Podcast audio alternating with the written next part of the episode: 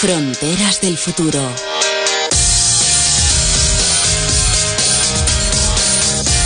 Fronteras del futuro, esta noche como siempre, en clave el protestón con Javier Sevillano, en clave en esta ocasión más que nunca, ladrador.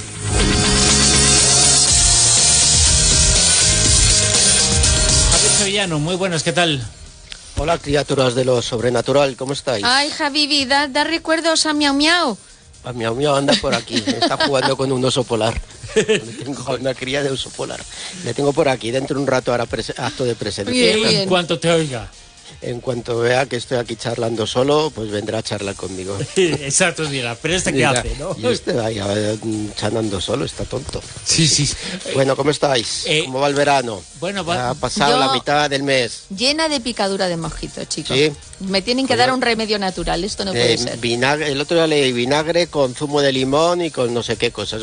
Ah, cosa sí, muy- Eso bueno, es lo pues de nada. siempre. Lo de una siempre, cosa sí. maravillosa. Lo, lo malo es que se va a ir la gente, no se va a decir, uy, esta, esta huele fatal. esta Te quedas huele sola para el resto de tu vida.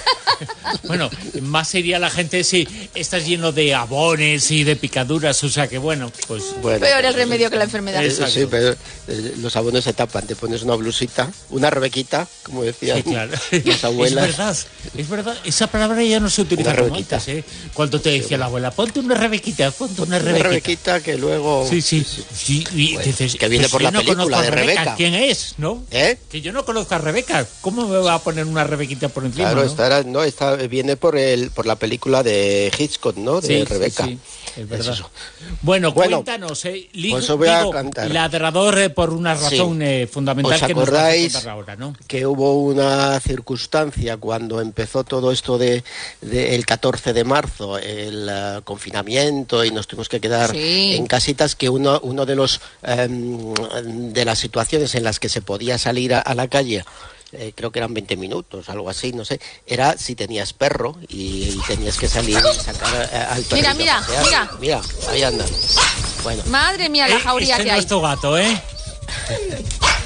Pues había, había, había gente con sus perrillos que paseaban por ahí y tal, pero hubo una circunstancia que eh, las asociaciones de animales eh, constataron, es que eh, el- hubo un repunte, una demanda de cachorros de perros, cachorrillos, de un 50% en la demanda en esos meses. Es decir, que unos 5.000 perritos, fundamentalmente cachorros, eh, fueron mm, eh, adoptados, comprados, regalados, bueno, en- para esto las asociaciones de perro de, de animales, pues eh, bueno, pues, eh, quedaron sorprendidas lógicamente porque de eh, un, un incremento de buenas a primeras prácticamente en, unos cuantos días de un 50% eh, el aumento en la demanda habitual y en, en- en estas fechas, en el mes de marzo, pues no es nada, nada habitual.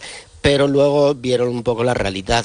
Eh, estos cachorros fundamentalmente, como digo, se fueron eh, instrumentalizados, es decir, fueron utilizados como medio para salir a pasear, para, entrenar- para entretener a los niños en, en- en- en casa ante la imposibilidad de salir a la calle con ellos y porque como además había más tiempo libre de los críos en casa y mucha gente también tuvo que teletrabajar, pues era una forma de también tener entretenido a los El niños juguetito. de juguetito, ¿no?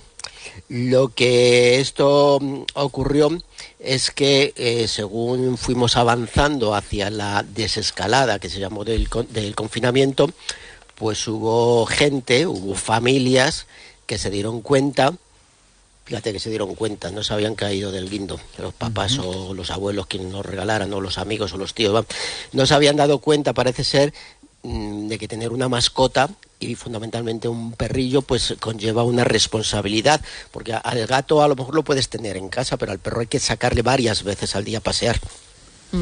Las, eh, la Real Sociedad Canina de España eh, y- y, em, cree que en este fenómeno que posteriormente y cuando ya la desescalada fue eh, avanzando y cada vez tuvimos más libertad de movimientos, a finales del mes de mayo conllevó a un repunte, a un aumento desconsiderado de un 25% a finales del mes de mayo del abandono Claro, cuando de- ya no hacía falta perro para salir, se podía salir por sí mismo. No hacía falta perro, Un- entonces eh, eh, lo que se utilizaba, eh, pues abandonaba, ¿no? Que sinvergüenzas. En, en el, desde el comienzo, desde que se comenzó paulatinamente este proceso paulatino de la desescalada, se abandonaron más de 2.000 perros, es decir, más del 25% de lo que suele eh, ocurrir en el mes de mayo, que además es, eh, es eh, trágicamente el mes del año en el que más abandonos de animales, de mascotas hay, fundamentalmente perros. ¿no?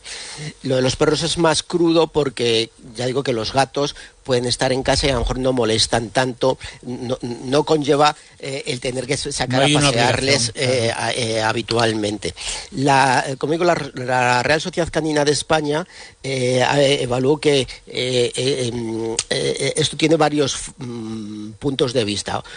Uno, por la crisis económica que se suscitó ante los ERES, ERTES, la gente, negocios que cerraron y tal. Eh, una crisis económica que estaba, eh, fue aparejada a la crisis eh, originada por, el, por la COVID-19, ¿no? Pero esto originó el- la merma de ingresos de muchas familias y porque algunos de los que habían cogido perrillos al principio no se dieron cuenta que el tener una mascota hoy día pues implica unos gastos si quieres tenerla en condiciones. Eh, la, la Real Sociedad Canina tiene ha estimado en unos 1.350 euros anuales el gasto medio de tener un- una mascota en casa entre veterinario, higiene, alimentación y demás. demás ¿Cuánto gasto medio? Pues 1.350 euros al mes, perdón, uy, al mes, Al mes, al no, año, al al año. Sí, de, si de- fuera de al mes. término medio, es decir, sí. eh, no es lo mismo eh, tener eh, un perrillo que come poco Claro. a tener un gran perro que devora hasta sus dueños por las patas, por Hombre, decirlo, tampoco ¿no? es eso, ¿no? lógicamente, ¿no? Eh, es un término un término medio de lo que cuesta una mascota de eh, una mascota casera, es decir, un, un perro, un gato o algo así. ¿Qué ha ocurrido? Que evidentemente eh, todas estas asociaciones han puesto el grito en el cielo. Seguimos siendo dentro de Europa el país que más animales, eh, más mascotas, vamos a, centrarnos en mascotas caseras, de perros, eh, perros y gatos fundamentalmente, pero somos el país que más mascotas eh, de Europa abandona. En, Europa se llegan a abandonar hasta 140.000 mascotas al año. Es decir, es una burrada de, de- mascotas lo que se sigue mm, dejando en la calle en Europa. Pero nosotros tenemos el deshonrosísimo privilegio de ser uno, si no el más, o uno de los países que estamos eh, en, en esa lista negra de los que más nos desvinculamos de las ma- mascotas por, cual- por cualquier circunstancia. ¿no? Eh, en esta ocasión ha habido, un- sobre todo según iba avanzando la, la pandemia, que muchas mascotas tuvieron que abandonar sus casas mm, porque los dueños habían fallecido y muchas eso ha- ha asociaciones pasado- ha pasado en muchas Sí, ocasiones, en ¿eh? algunas ocasiones ha, ha ocurrido y muchas eh, asociaciones eh, tenían los, los eh, sus refugios a tope a tope porque había mucha gente que primero algunos que se desprendieron de ellos y otros que fallecieron por, por estas circunstancias O ingresados también. en- en circunstancia, pues no se no se hacían cargo y, y las asociaciones estaban estaban saturadas saturadas de, de, de- de perros y gatos fundamentalmente perros que, que se quedaban un poco bueno pues desorientados por así decirlo y esto sí es dime Silvia Digo que es eh, Ah, terrible, bueno, es igual, eh, pero es terrible lo que ha pasado. Fíjate que la pandemia no solamente ha afectado a los seres humanos, sino que todo el entorno. Y los animales, eh, las mascotas, los perros, los gatos, fundamentalmente, el dato que nos has dado ha sido, eh, hay que tenerlo muy en cuenta, se ha Brutal. doblado, multiplicado por dos eh, el número de abandonos eh, durante el mes de mayo, que fue, digamos, el más fuerte del eh, confinamiento. Cuando sepamos eh, todo lo que ha pasado, cuando tengamos eh, datos eh, de todo, nos vamos a echar. El mundo ha cambiado, ha cambiado totalmente en este yo, tiempo. yo ¿eh? es que además estoy temblando con el tema de, de- de lo que haya salido de datos en, en julio o, o ahora en agosto, porque Sí, claro, la gente claro. ya sabes que para irse de vacaciones, de vacaciones Uf, eso ya es la locura. es típico mayo como digo mayo es el mes fundamental en el que ya la gente se empieza ese- ese- tradicionalmente según las, la- la Real Sociedad Canina es el, mes que tradicionalmente más perros se, se abandona y fundamentalmente eh, cuando según se va acercando el verano es como tú muy bien dices Silvia, es, la gente se va desprendiendo. Parece ser que es un, o sea, parece ser, parecería que es una práctica que se realizaba en, en, el pasado. Yo me acuerdo de pequeño que había muchísimos perros eh, callejeros y que esto ha, desaparecido, no, no, ha desaparecido en, en, a lo en las ciudades está más controlado porque hay por parte de los ayuntamientos eh, porque hay gente que lo hace que recogen pero a lo mejor en, el, en el medio rural eh, es más frecuente porque no existen estos servicios de, de quitar de las calles a estos animales y, y, llevarlos a, las, a, los refugios. Mm, lo que hay es que mm, antes de llegar a esta situación de abandonar una mascota eh, en la calle, hay, hay, pues, hay una serie de opciones y de posibilidades. ¿no? Primero, mm, pues tú tienes que mirar en, tu entorno familiar o, y de amistades si alguien quiere adoptarlo, si quiere ese perrillo, ¿no? y luego llevarlo, evidentemente, si no, a, centros de animales o protectoras donde recibirán los cuidados hasta que vuelven a ser adoptados por otras personas. ¿no? Eh, también existen una serie de, de páginas web, de plataformas virtuales en las que por medio de, contactos en la, en la, página se pueden dar en adopción a estas, a estas mascotas. No hace falta, como antes, que solo tenías que mirar, podías mirar en tu entorno eh, más cercano, sino por medio de estas plataformas, pues a lo mejor hay alguien de, que no conoces de, relativamente lejos que sí quiere coger el, animal en, adopción. Además existen residencias temporales donde se puede dejar el, al, animal durante un tiempo. es decir, si tú tienes una, una mala racha económica, como ocurre esto, y, pero tú tienes visos o posibilidades de que eso eh, con el tiempo va, lo vas a solucionar, vas a poder remontar, eh, puedes dejar en estas residencias temporales a estos animales con eh, ciertas visitas que tú debes hacer y más adelante volver a, retomar al animal, a volver a cogerlo en, tu casa. De todas formas, lo que dicen las asociaciones, ahora que se, se está redactando, se va a empezar a redactar la futura ley de protección animal, es que se incluya determinadas aspectos como por ejemplo identificar a los tutores de, estas mascotas, de estos animales que lleguen abandonados a los refugios, a las protectoras y saber eh, por medio de los chips estos que son obligatorios, pero bueno, los chips eh, se los pueden no poner, evidentemente.